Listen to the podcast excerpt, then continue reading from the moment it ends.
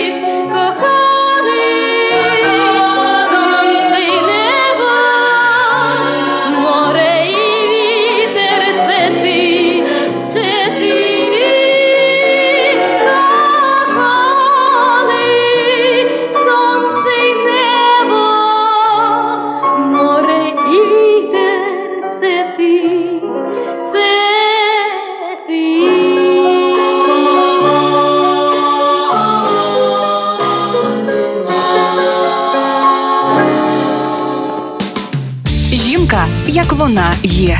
в програмі Ольги Телипської на Радіо Перше.